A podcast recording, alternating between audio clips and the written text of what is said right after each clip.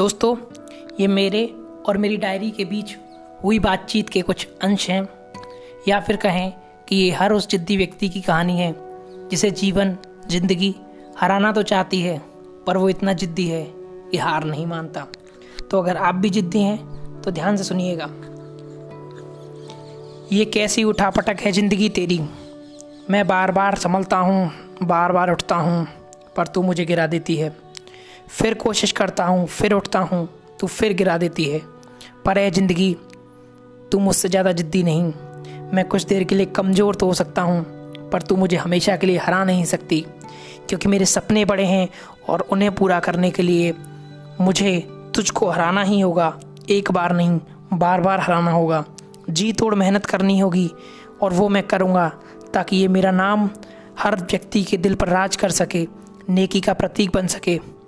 मुझे लोगों की मदद करनी है, लोगों का जीवन बदलना है और मुझे दुनिया का नंबर वन मोटिवेशन स्पीकर बनना है और वो मैं बन के रहूँगा। मुझे शिक्षित करना है उन लोगों को जिनके सपने बड़े हैं। ये सपने ही मुझे सार्थक बनाते हैं, वरना इनके बिना मैं कुछ नहीं। इन सपनों को हकीकत में बदलना होगा, वरना सपने कौन नहीं देखता। पिंजरे में बंद एक पक्षी भी अपनी आज़ादी के सपने देखता है। इस भीड़ से छटकर कुछ नया और नेक करना ही होगा। माना कि हज़ार कमियाँ हैं मुझमें। मगर ए भगवान, मुझे आशीर्वाद देना कि नेकी की ओर जाते हुए मेरे एक कदम कभी रुके नहीं। मैं जानता हूँ मेरा परिवार अमीर नहीं, पर वे हमेशा अपना अच्छे से अच्छा योगदान देते हैं, जिससे मैं खुश रहूँ। शायद वो खुद भी दुखी होकर मुझे खुश रखना चाहते हैं। ए मेरे खुदा, मैं तेरा हमेशा आभारी रहूँगा। कितना अच्छा लगता है ना, उन चेहरों पर हँसी देखना, जिन्होंने जीवन में हंसने की उम्मीद ही छोड़ दी हो। मैं नहीं जानता कि हे भगवान, तू है कि नहीं, पर शायद नेकी ही तेरा दूसरा या असली रूप हो। पर पहले खुद की ज़िंदगी संवारनी होगी, दूसरों की संवारने से पहले। खुद को कुछ बनाना होगा। मन में गुलामी, आलस, ये जंजीरें तोड़नी होंगी। कितनी बार हारूँगा तुझसे? स्वार्थी बनकर जीना अब ये मेरी तकदीर में नहीं है। लड़ना होगा खुद से, खुद को साबित करने के लिए। मैं जानता हूँ खुद से ही खुद को बदलना होगा, संभलना होगा। एक बार की लड़ाई तुझे आदर्श बना देगी।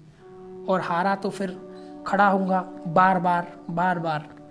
तेरी सोच, तेरी लड़ाई, तेरी जीत का एकमात्र साधन है। योद्धा की तरह लड़ और जीत, क्योंकि तुझे पता है तू हार नहीं सकता। और अगर तू हारा तो कितने सपनों की मृत्यु होगी। तू अपने सपनों से बहुत प्यार करता है, इसलिए तुझे जीतना होगा। तूने जो ये रास्ता चुना है, अब तुझे कदम पीछे नहीं लेने होंगे। खुद को पल पल बदलना होगा, संभालना होगा, निखारना होगा। इस भीड़ में पहचान बनाना थोड़ा मुश्किल काम है। मगर मुश्किल का मतलब ये नहीं कि होगा नहीं।